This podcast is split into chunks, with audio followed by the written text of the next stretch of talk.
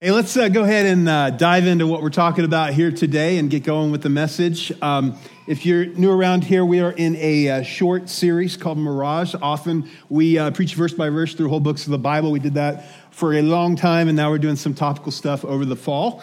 Um, but really, we're looking at some spiritual ideas uh, that end up hurting people. And so um, I'll just get started here by telling you a little bit of a story uh, when I was 13 years old, I traveled with my parents on a ministry trip all throughout Europe. We went to I, if I recall right, somewhere in the neighborhood of 20 countries. It was, it was pretty amazing. Um, of course, you don't really appreciate it when you're 12, 13, right? But looking back, I sure appreciate it. Uh, so, uh, one, one of the highlights from that trip in Holland, uh, we visited the house of this author and speaker uh, named Corrie ten Boom. Has anybody heard of Corrie ten Boom? Yeah, quite a few of you. Uh, she was really famous because during World War II, they began, they were Christians, and they felt moved to, to help rescue and save the Jews. And so they would hide the Jews in their house, and they actually um, had an architect come in and they designed this little hidden space in their house called the hiding place. So I got to go there when I was 13. We'd heard about her because my pastor growing up, he had done Bible studies with her. She'd had such an impact on his life. And so we got to go in, we got to see this hiding place and, and kind of stand inside of it and just imagine what that would be like. Well, here's the thing if, if you don't know the story of Corrie ten Boom, um, during World War II, somebody gave him away, gave him up. And so the Nazis arrested her whole family arrested her and her sister. Very shortly after that, her father died. And then her and her sister Betsy were both in the, the Ravensbrück concentration camp. Brutal conditions, just awful. And she watched her, her sister during this time, her health decline. And because of the brutal conditions, she died. And 15 days later, Corrie ten Boom was released after just incredible, uh, an incredibly brutal experience and and traumatic experience. But during that whole period of time in the concentration camps, I mean, she had, they, had, they had led Bible studies with a smuggled Bible. They'd done all kinds of things. And she'd watched God come through in, in some incredible ways. And so after that, she ended up writing a book about all of her experiences and, and you know, finding forgiveness and all these different things and how God protected her and the amazing things that God did during this time. And during that time, she, she became an author and a speaker, and she began traveling all over the world telling the story of what God did during this time. And uh, as she would travel and tell the story, she'd meet all kinds of people. Well, at one of the events where she was speaking, at the end of it, this guy starts walking right up to her. And immediately she recognizes him because it was one of her guards from Ravensbrück concentration camp. One of the more brutal guards, the one she remembered that was particularly brutal. And he came up to her and he extended his hand. And he tell, told her after the war, he had met Jesus. And Jesus had changed his life and he found forgiveness and freedom from all the awful things he had done. And he extended his hand to her, this guy who played a significant role in her sister's death, and he asked Will you forgive me? Now, can you imagine what she was feeling like in that moment? What would you be feeling like in that moment? What would you be thinking? You see, I think most of us think we're pretty good at forgiving because uh, we let go of things, right? Sometimes we let go of things. Maybe somebody steals your parking space. You know, and you get a little ticked off, but you're like, all right. And you don't go home and stay awake all night think stewing over it, do you? You let it go, right? You let it go. Somebody cuts you off in the freeway, and, um, you know, I'm sure because you're all good Christian people, many of you, right? You, you just give them a friendly wave, don't you? Uh huh. Give them a friendly wave. They go on, and, you know, you don't stew about it for three weeks. You just kind of let it go, right? You just kind of let it go. Your neighbor's dog gets into your trash again. You pick it up, you put it back, right? Because, but, but here's the thing you think, I'm pretty good at forgiving. Well, maybe you are. But honestly, a lot of these things are just about being more mature. One of the, when you mature, you know, you let things go that you might not have let go when you were, you know, a kid, right? There are things that got you all mad, and now you're growing up a little bit and you let it go. You realize life's too short. It's not worth feeling all this anger over this. Just let it go.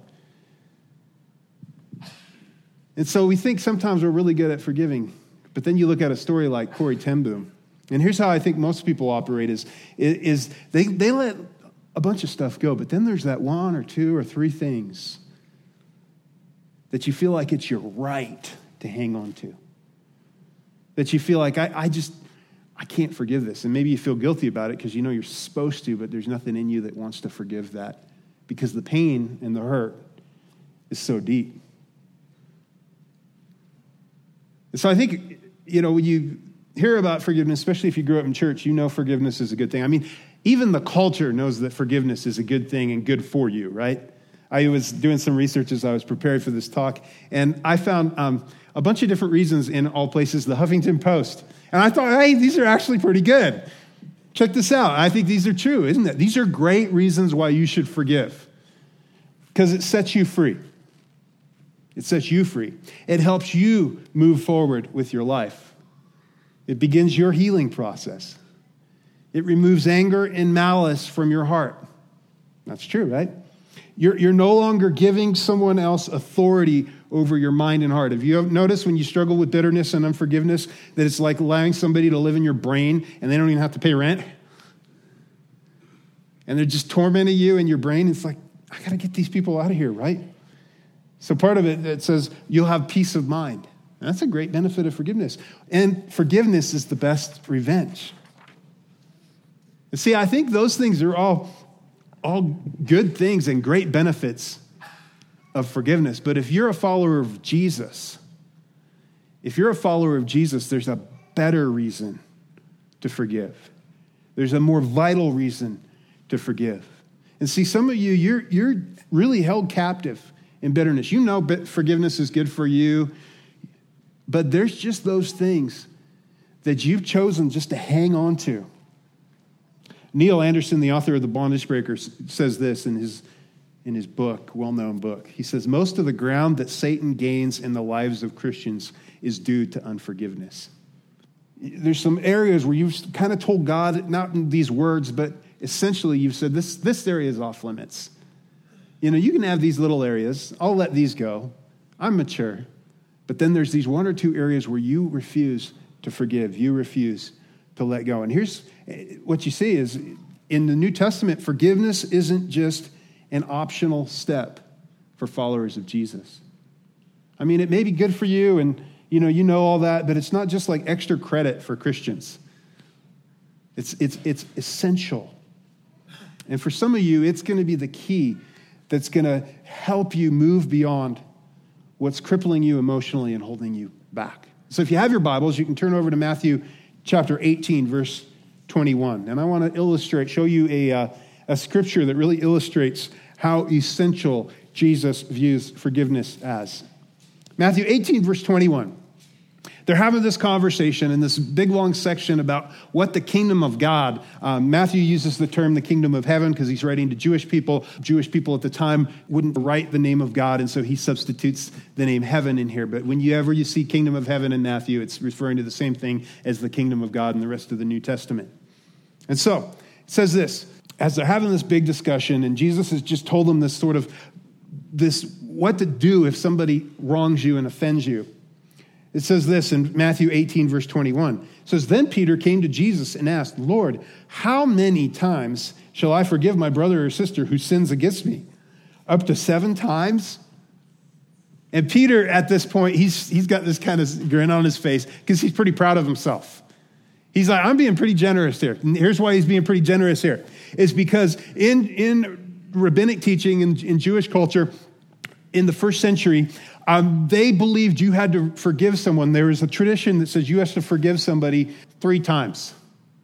And then after that, you can basically write them off, you know. After that, you kablooey, you know, you're, you're done. Write them off. And so Peter's thinking, I'm going to be really generous here. I'm going to get some extra credit points with Jesus here. And so I know the rabbis say three times. Let's just double it, and then I'll add one for good measure just because I'm Peter, you know. And he's waiting. He's thinking he's going to get a big attaboy, like, good job, Peter. Now you're getting what I'm saying.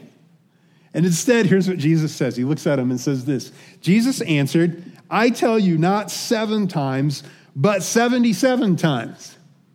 Or some of your translations literally say 70 times 70 times. That's because the Greek could mean either one of those. And so the point Jesus is saying, Peter's asking, how many times? And the point Jesus is making isn't like, okay, 77 times, and Peter starts counting them up. You know, well, let's see. I've only got, you know, 10 fingers, 10 toes. That's going to be hard to keep track of all these times. And Jesus is like, that's the point. You're not supposed to count. You just forgive. You forgive.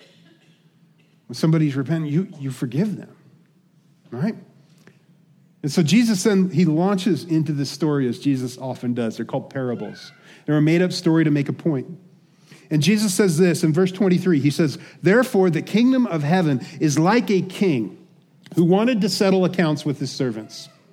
As he began the settlement, a man who owed him 10,000 bags of gold was brought to him. Since he was not able to pay, the master ordered that he and his wife and children and all that he had be sold to repay the debt.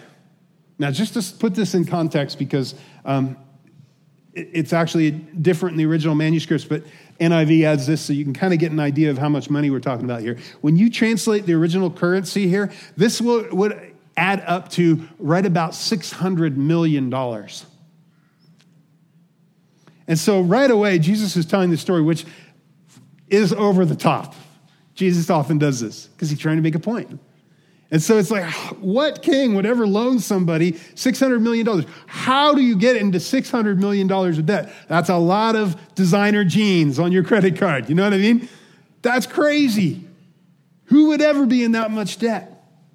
Who could ever get into that much debt? And everybody's got the crowds kind of going along with them. And they're like, I can't believe that. And so, what does the king do? Exactly what everybody would expect in the time. See, because in the first century, there was no bankruptcy. You know, you couldn't go through bankruptcy and sort of write it all off and start over. No, no, no. If you owed somebody, they had the right to throw you into prison until all your family and friends would kind of come together. And, uh, and actually, you could sell their whole family off into slavery too and collect the debt that they owed you. Verse 26 At this, the servant fell on his knees before him. Be patient with me, he begged, and I will pay back everything. And the servant's master took pity on him, canceled the debt, and let him go. You believe that? And the crowd's just shocked. Number one, the king would, this guy falls down and asks for pity. For $600 million of debt? I don't think so, right? But then the king does the unthinkable. He cancels or forgives him, cancels the debt, says it's clean. It's clean. And at this time, this is a happy story, isn't it? Everybody's going, wow, this is amazing. Unbelievable, but amazing. This has got to be the, the best day of this guy's life. You can just see him skipping out of there, running home to tell his wife and his kids, and you know, who are about ready to be thrown into debtor's jail.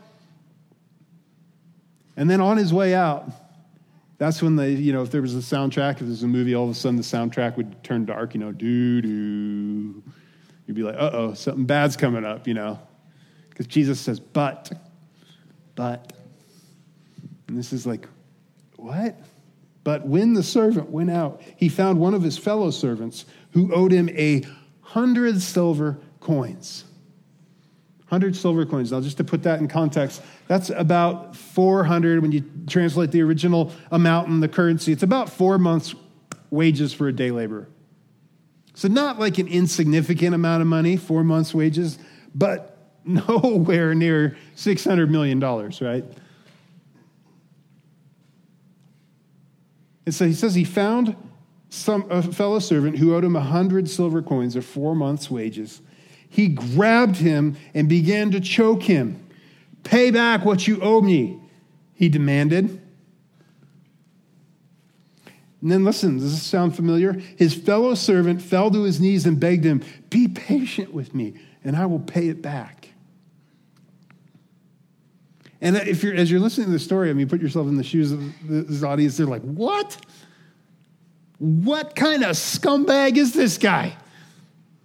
That's unbelievable. Do you feel the anger towards this guy? Like that righteous indignation of, I cannot believe that he would ever do that. Who would do that? You've just been forgiven a debt there was no way you could ever pay. Incomprehensible. And so you turn around and, and somebody owes you, I mean, yeah, so somebody owes you a little bit of money. You, you should have just forgiven that.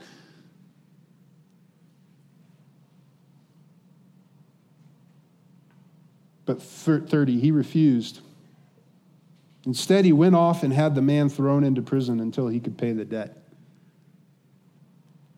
And when the other servants saw what had happened, they were outraged and went and told their master everything that had happened. I can't believe this guy. You know that guy that you just like go, you know what he just did? Can you believe that? Verse 32. Then the master called the servant in. You wicked servant, he said. I canceled all that debt of yours because you begged me to. Shouldn't you have had mercy on your fellow servant just as I had on you? In anger, his master handed him over to the jailers to be tortured until he should pay back all he owed. You can understand that.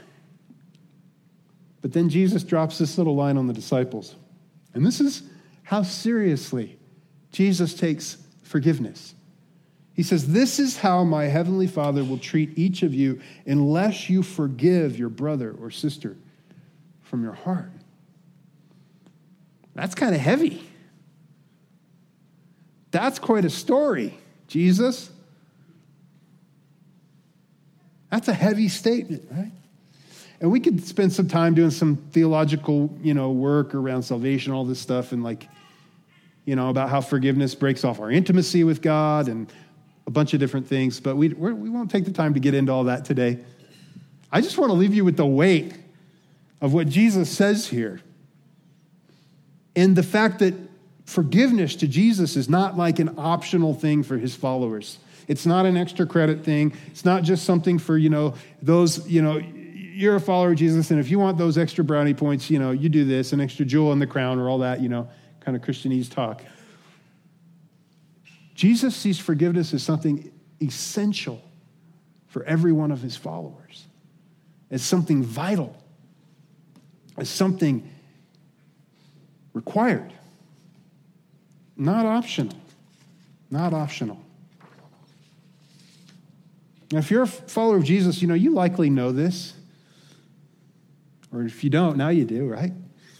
And so you tried to let go of things, but then there, there, there's often those one or two things that you just have a, such a hard time letting go of, a hard time forgiving. And I think part of that, uh, maybe because some, of some spiritual ideas about forgiveness, forgiveness that are not biblical and actually end up hurting people. That's what we've been talking about in this series some spiritual ideas that hurt people. And so, what I want to do is, I want to take, uh, I want to look at five ideas about forgiveness about what forgiveness is not, what real biblical forgiveness is not. And then I will want to look at five things that real biblical forgiveness is. And so if you're taking notes, you may want to write, jot a couple of these down here. Five things that forgiveness is not. First thing is this that forgiveness is not forgetting. Forgiveness is not forgetting. This is a spiritual idea that I believe hurts people all over. And it's something you've heard. How many of you have heard the phrase forgive and forget? Come on. How many of you have heard the phrase? Yeah, everybody, right? You've heard the phrase. Somebody said it to you at some point forgive and forget. And while that's a, a great phrase and a great, um, a great thing, especially for a lot of the minor things that happen in life, just move on, forgive and forget. It's not worth taking the time to get all riled up about it. Just let it go. That's maturity, right? But some of you have discovered in some of the deep pain and wounds that you've experienced in life that you are very unable to forgive or to forgive and forget. You've tried to forgive, but you, you, you found you can't forget. And you've tried. Let me just ask a question. How many of you have ever been successful at trying to forget anything? Anybody? No. I mean, you know, you get older and you start forgetting things, right? You forget this or that. You, you, know, you forget where you put your car keys. You forget some of the, the details and, you know, of how big that fish actually was, guys. But I'm guessing when it comes to your deepest hurts and pains, uh, you've had a pretty hard time forgetting them, haven't you? And see, when this, this idea that to forgive means you have to forget, for some, you've just given up on forgiving because you figured out, I can't forget. I've tried and I can't. And every time that thought comes back in and that memory comes back in, you just feel guilty in life. And see, where this comes from actually is the idea in Scripture. It comes from uh, where G- Jesus or not Jesus, but uh, in the new covenant, we just celebrated that uh, during communion that Jesus offers the passage in Jeremiah, Jeremiah 31. God says this For I will forgive their wickedness and remember their sins no more. Remember their sins no more. Now, this was something that maybe you recall hearing in Sunday school or something growing up that if you ever confessed something to God a second time, you know, you did a sin and you confessed it and told God you were sorry and you still felt guilty, and so tomorrow you confessed it again. Like he just completely forgot. He didn't even know what you're talking about. What? Like somehow God has amnesia. And it comes from this uh, kind of idea that God will remember your sins no more. And here, here's, here's just the issue. Let me just say this. We have a major theological problem if this is true, if this is actually how it functions.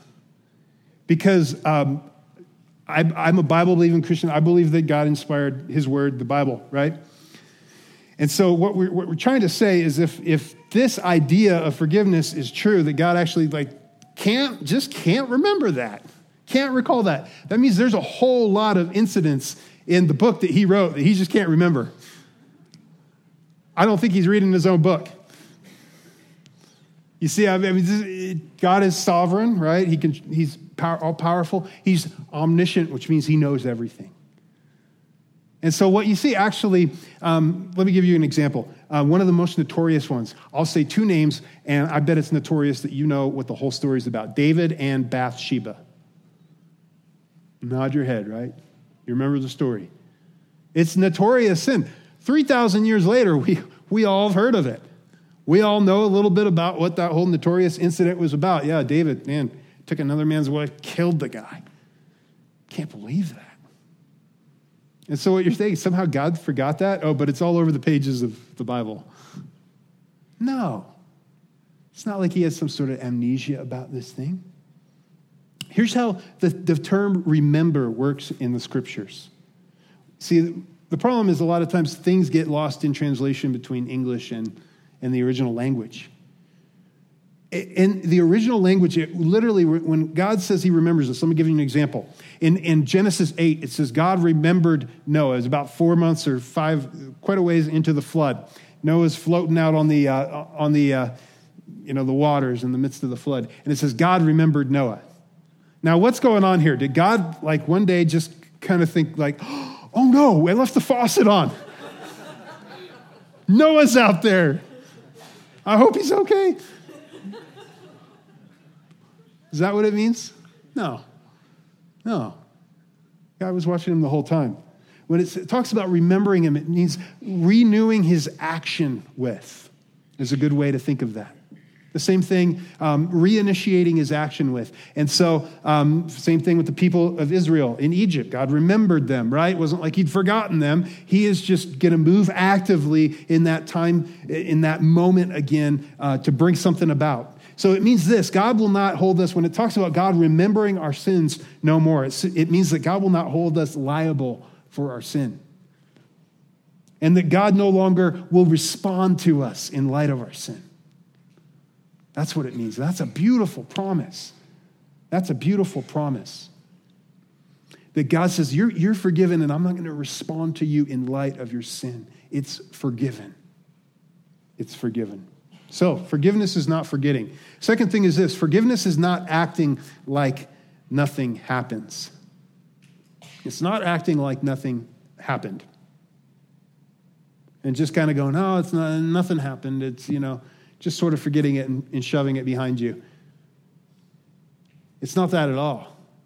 In fact, just a few verses before this passage we just read in, in Matthew 18, it says this that if your brother sins, here's, here's the, Jesus lays out this sort of method that how you deal with things if you've been offended by somebody of faith. If your brother sins, go and point out their fault just between the two of you.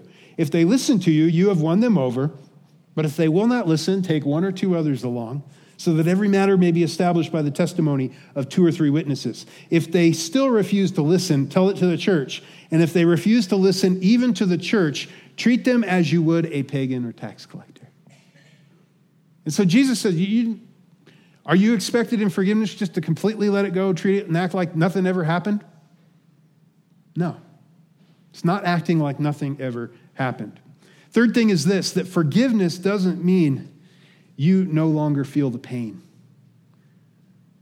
And see, for some of you, this is a big struggle, and this is something that's created hurt in your life because you've forgiven, you've legitimately forgiven. Uh, but then, man, there's those times when you see something, it just triggers, all that pain comes flooding back, and you think, man, have I not forgiven this? And there's certain hurts and wounds that, although they will lessen with time, they will linger with you throughout your lifetime. That's just the way life works. The only way you can quit hurting is to emotionally die. And God doesn't want a bunch of robots. And so there's certain things in your life that will hurt. There will be pain associated with them. But just because you still experience some pain around something doesn't mean you can't forgive. Fourth thing is this forgiveness does not mean no consequences. Forgiveness, forgiveness doesn't mean no consequences. In the story of David and Bathsheba, David repents. You can read it in Psalm 51. It's beautiful. He, he fully repents to God for his sin. And the prophet comes to him and he says, Your sin is forgiven. God forgave you. You're not going to die. Your sin is forgiven. But there were some serious consequences that David had to go on to live with. God said, you know, the sword is never going to depart from your family. That, that, basically, the consequence of what you did set off a chain of, of natural events and consequences. Uh, this is going to wreck, this is going to destroy your family. The sword would never depart from his family. He wouldn't be able to build the temple. Um, one day, his own son would dishonor him in public in a very similar way that he had dishonored Bathsheba's husband in private. Some terrible consequences that David went on to live with. But here's the beautiful thing he didn't start over like just because God forgives or just because you forgive doesn't mean that there's never any consequences. It doesn't mean that you don't call the police or even seek justice in a circumstance. What David did get was a second chance. And this does mean that forgiveness is allowing people that are truly repentant the chance to start over. But it doesn't mean to start over from no consequences sometimes. Sometimes there's very real consequences that go on and last. Sometimes a relationship is altered for a significant amount of time. And David didn't get to get it to start over. There were consequences that went on, but he did get a second chance. And he experienced incredible grace. Incredible grace. He went on, and a good portion of his writings are included in the all, all-time bestseller of all times, you know, the Bible. His psalms have ministered to so many people, provided hope. Through his line and through the son Solomon that actually came through Bathsheba. The Messiah was born. And so God, in his grace, moved in that situation. And in spite of the pain that he still went on to experience, God brought some real blessing out of in the midst of all that, right? But it didn't mean no consequences. The fifth thing forgiveness doesn't mean trust is restored immediately. See, trust is something you earn, right? If I invite you for the first time, you're probably, or if I meet you for the first time, um, you know, on uh, the day before Christmas, you're probably not invited over to the house for Christmas dinner, right? That's a position of trust. Trust takes time to earn, doesn't it? For most people. That's how relationships work. And trust takes time to be restored. Trust is granted. But because if somebody has really um, betrayed a trust, it doesn't mean that, that it doesn't take time to be restored. There is a process of restoration. There's a process. Now, you, you allow somebody truly repentant to begin that process, right? To come back into relationship, but it doesn't mean that the relationship is the same. It doesn't mean Forgiveness doesn't mean you allow somebody into the same place where they can hurt you in the same way over and over again, that you make it easy for the same person to hurt you in the same way over and over again. There may be some boundaries that have to be set up. There may be something that has been altered now in the way that relationship works. It may take years. For some, the trust may, may not come back in that area, right? Doesn't mean it's restored immediately because it has to trust is something that's earned, right? And so those are five things that forgiveness is not. Now I want to talk about five things that forgiveness is real biblical forgiveness.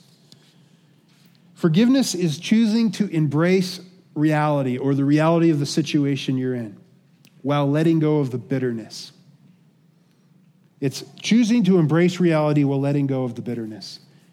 Paul in Ephesians 4:31 says this, "Get rid of all bitterness, rage, anger, harsh words, and slander, as well as all types of evil behavior." Bitterness and rage and slander, speaking bad about other people, right? And it, forgiveness is this idea. It, what it is, is it's deciding to live with the consequences of what's been done to you without being angry and bitter about it. Because here's the thing with whatever's been done to you, you have to live with it anyway, don't you? You don't have a choice whether or not you have to live with it. You have to live with it. But where your choice is, is how you're going to live with it. Are you going to live with it with anger and bitterness and unforgiveness and hanging onto it with your fist tight, uh, clenched tightly? Or are you going to let go of that? And choose to move on, you're still going to have to deal with the same consequences, the same reality that you've now, that's your new reality, right? And that's the idea is you, you, you got to embrace the reality of what is. But in the midst of that, you have to let go of all the bitterness associated with it. Second thing is this forgiveness is choosing to let go of human revenge. It's choosing to let go of human revenge. It doesn't mean you don't want to see justice. It doesn't mean you don't want to see, there's not a longing in you to make things right. But here's what it is it's choosing to let go of that anger that's driving you towards revenge. How many of you know, um, how many of you experienced a little road rage? Not personally, because you wouldn't, but somebody else towards you, right? Yeah, none of you are going to admit it. Of course you have. You accidentally cut somebody off, and then they just gave you the most friendly international wave out the window, right? And laid on the horn. Now, here's the thing about revenge. You accidentally cut them off. You don't think it was a big deal because it was an accident. You kind of like waved and said, I'm sorry, right? And you just expect they're going to let it go because that's the mature thing to do. But they feel like they are now behind, right? The score isn't even, is it? Now they're one down. And so they give you um, a friendly wave and a honk, you know, and some international peace signs out the window. And now what do you feel? You don't feel like it's even, do you? You feel like you're behind in this whole process. And so you lay on the gas, right? And you pull up next to him and then your wife looks over at you and goes, You're a pastor. And you're like, You're right.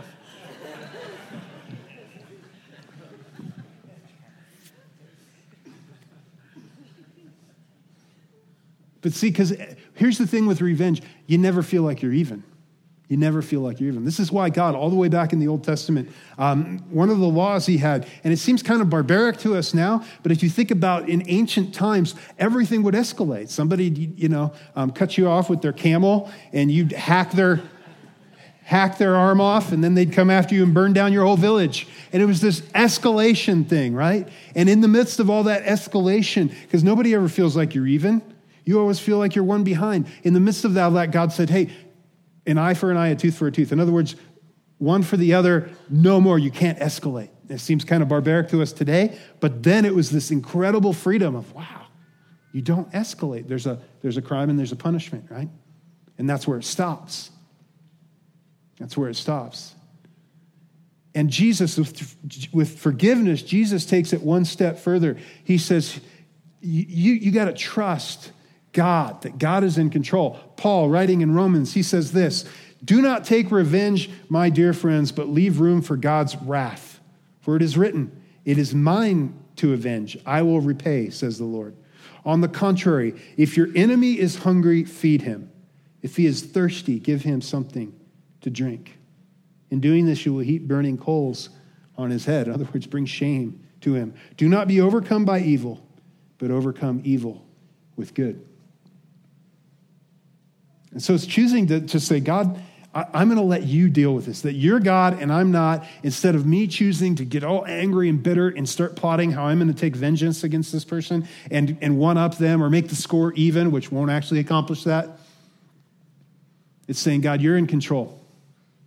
I'm going to let you and I'm going to let go of it. Paul says again in, in, Timothy, he's talking about somebody that hurt him in a real big way. He says this, first, Second Timothy 4, 14. Alexander the metalworker did me a great deal of harm. See, forgiveness isn't pretending nothing happened. I think the guy that wrote all this about forgiveness had forgiven this guy. Alexander the metalworker did me a great deal of harm. The Lord will repay him for what he has done. You too should be on your guard against him because he strongly opposed our message. In other words, there are some bad people in this world that do some really bad things, but trust that God is in control and God can deal with them. Instead of you having to take revenge for yourself, it's choosing to let go of human revenge. Number, number three uh, is this that forgiveness is a choice, emotions often follow later. And one of the reasons why so many people have a hard time forgiving is that just their emotions are not there. You're like, I I want to forgive this person. Because you feel like if you're forgiving them, you're letting them off the hook. You're somehow saying what they did was okay. And that's not the point at all. And so emotions often fall later. And so here's, here's a great thing to do if you find yourself in the, in the place where you just are struggling to forgive a circumstance in your life, your, your emotions just aren't there. You can, you can pray and act, actually give God, say, God, I'm not there, but I want to I want to ask you and say, God, I give you permission to work in my life and change my heart, change my emotions. And in the meantime, I'm going to choose to forgive. I'm going to choose to forgive.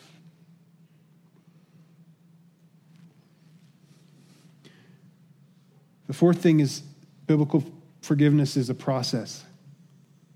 It's a process. Now, it's a that means it's usually not just a one-time event. Which most of you will discover is you forgive somebody and then um, either they, they do it again or they do something else, or they make another snide remark or whatever, and all of a sudden you find yourself in a place where you got to forgive again. Or you just feel all that bitterness start to come back up. And understanding that forgiveness is a process. One thing I, I love to encourage people is when you feel that bitterness and unforgiveness, take your hands in front of you, clenched like this, and just make a habit of opening them and going, I forgive you. Speaking it out, I forgive you. When you feel it coming up again, you do it again. I forgive you. Not necessarily right to their face, right? Although there are those times. But you can forgive someone without actually expressing that directly to them. Forgiveness is often a process. And then the fifth thing is this that forgiveness is a response to how you've been forgiven. See, the, the only way you really can forgive these, these big deal events, the real deep pains in your life, is by the power of God. And it says, as you find His grace and His mercy for you and you embrace and understand what He truly did for you. Ephesians 4:32 says this, "Be kind and compassionate to one another, forgiving each other, just as Christ as in Christ God forgave you." Let's read that together one time. This is one we quote a lot in our house. If you have small kids, this is a great one. And you have to often quote it because this isn't a natural human thing. Ephesians 4:32 Be kind and compassionate to one another, forgiving each other, just as in Christ God forgave you. How did God forgive you? He took your sin upon himself. He paid a debt you could never pay. The gospel talks about how we were still sinners while we're enemies of God. He died for us. He gave his life. And see, the cross puts everything into perspective.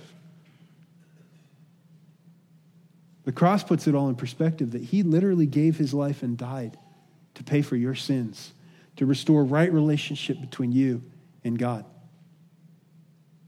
If you've, if you've embraced what he's done for you when he died and rose again, he paid a debt that you could never pay. You've been adopted into a family, a position that, that you could never have achieved on your own. The most extravagant, incredible grace he gave to you in Jesus Christ. The ability to know you're right with God, and God will not hold your sins against you. And you can have peace with God. Incredible. And it's only as you begin to experience and embrace that and personally um, know the depth of that that you can really forgive as you have been forgiven. So, Corrie ten Boom. Corey Tenboom, we're going to close with this. We're not going to go to the last couple slides I have on there. As she stands there,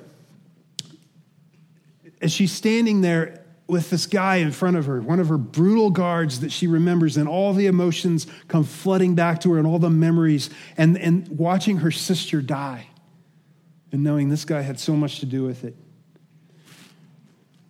And all those emotions she's feeling. And she realizes, I've been forgiven so much, and yet I am struggling to forgive right now. How could, how could just him simply asking and asking for forgiveness, how could that erase the slow, terrible, painful death? Her sister died. And she knew in that moment. Here's what she writes She said, I had to do it. I knew that. The message that God forgives has a prior condition that we forgive those who have injured us. I knew it not only as a commandment of God, but as a daily experience. Since the end of the war, I had a home in Holland for victims of Nazi brutality. Those who were able to forgive their former enemies were also able to return to the outside world and rebuild their lives. No matter what the physical scars, those who had nursed the bitterness remained invalids. It was as simple and as horrible as that. And still I stood there with the coldness clutching my heart. But forgiveness is not an emotion. I knew that too. Forgiveness is an act of the will. The will can function regardless of the temperature of the heart. Jesus, help me, I prayed silently. I can lift my hand, I can do that much. You supply the feeling. And she says, and so woodenly, mechanically, I thrust my hand into the one stretched out to me. As I did, an incredible thing took place. The current started in my shoulder, raced down my arm, and sprang into our joined hands. And then this healing warmth seemed to flood my whole being, bringing tears to my eyes. I forgive you, brother, I cried with all my heart. For a long moment, we grasped each other's hands, the former guard and the former prisoner. I had never known God's love so intensely as I did then. Isn't that beautiful? I'm going to invite Joe back up, and he's going to just play some little guitar behind me as we close here. Because here's the thing some of you are just having a hard time still forgiving things in your life. Some of you are, are still keeping score. You got to stop it. That's what the whole 77 or 70 times 7 is.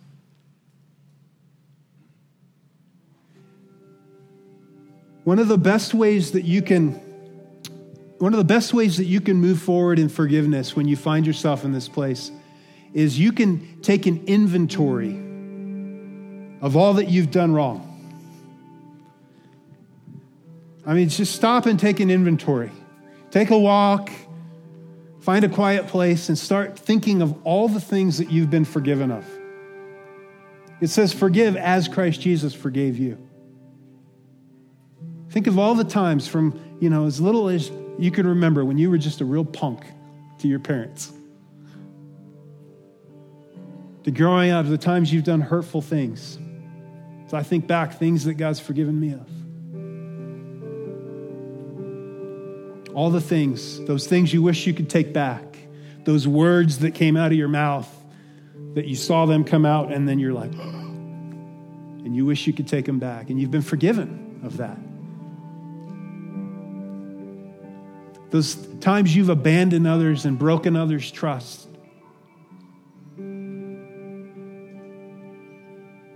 And as you do that, thank the Lord for your forgiveness, that He's forgiven you in Christ Jesus. For some of you, you just have to give the situation to God. You have to trust Him that, God, I am giving this to you. I've been hanging on to the hurt and the bitterness and the anger because I want to control it and I want to take revenge. God, I'm going to give that back to you. I'm not going to respond to the other person in that manner, in that way anymore. I'm going to respond out of forgiveness and just letting it go. That's how I want to respond. So I want to invite you to stand. And here's how we're going to close today. I want to just give you the opportunity, if we can just bow our heads and close our eyes. If you just stretch your arms out in front of you. And for some, you can't really think of something right now that's, that's really um, tearing you up. And I'm so glad. But chances are, at some point in your future, you're going to have to forgive like this. Others of you, man, this is so fresh. This is so real. I want to invite you, just clench your hands in front of you. And then all together, let's open our hands and just say, I forgive you. Here we go. One, two, three. I forgive you. Let's do that one more time. Just clench your hands. Think of whatever situation that is you've been struggling to forgive. Think of the way that Jesus has forgiven you. And then, as an act of the will, not something that's just driven by emotion, I want to invite you just to open your hands and say that one more time. Here we go. One, two, three. I forgive you. Lord, I pray you would honor that decision in the hearts of so many people here who, Lord, want to let go and obey your command to forgive. I pray you would free them from the, from the hurt and the pain that they're experiencing. You would allow them to walk in an incredible freedom, Lord. And for Lord, for those people in the room that have not yet experienced your forgiveness, would you just let them call out and ask you for your forgiveness right, right now? In their heart, Lord, that they would call out to you, ask for forgiveness, and commit their lives to following you. Lord, we love you. And pray you would just, as things keep coming up, that you would allow our friends in this place just to keep forgiving as they've been called to do. We pray these things in the name of Jesus. Amen.